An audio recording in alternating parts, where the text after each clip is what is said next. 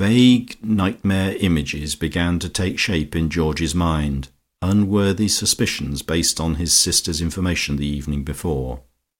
But with Foljambe keeping guard over the Queen Anne porringer there was nothing more to fear, and he followed Lucia, her silver cord with tassels gently swinging as she moved, to the smoking parlour, where Peppino was already sitting on the floor and breathing in a rather more agitated manner than was usual with the advanced class. There were fresh flowers on the table, and the scented morning breeze blew in from the garden. According to custom they all sat down and waited and waited, getting calmer and more peaceful every moment. Soon there would be the tapping of slippered heels on the walk of broken paving stones outside, and for the time they would forget all these disturbances but they were all rather glad that Lucia was to ask the Guru to give them a shorter lesson than usual. They waited. Presently the hands of the Cromwellian timepiece, which was the nearest approach to an Elizabethan clock that Lucia had been able at present to obtain, pointed to a quarter past ten. "My Guru is a little late," said she. Two minutes afterwards Peppino sneezed. Two minutes after that Daisy spoke, using irony.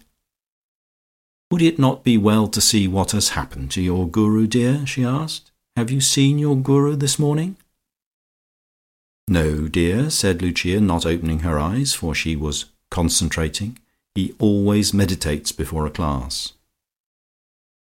"So do I," said Daisy, "but I have meditated long enough." "Hush!" said Lucia. "He is coming."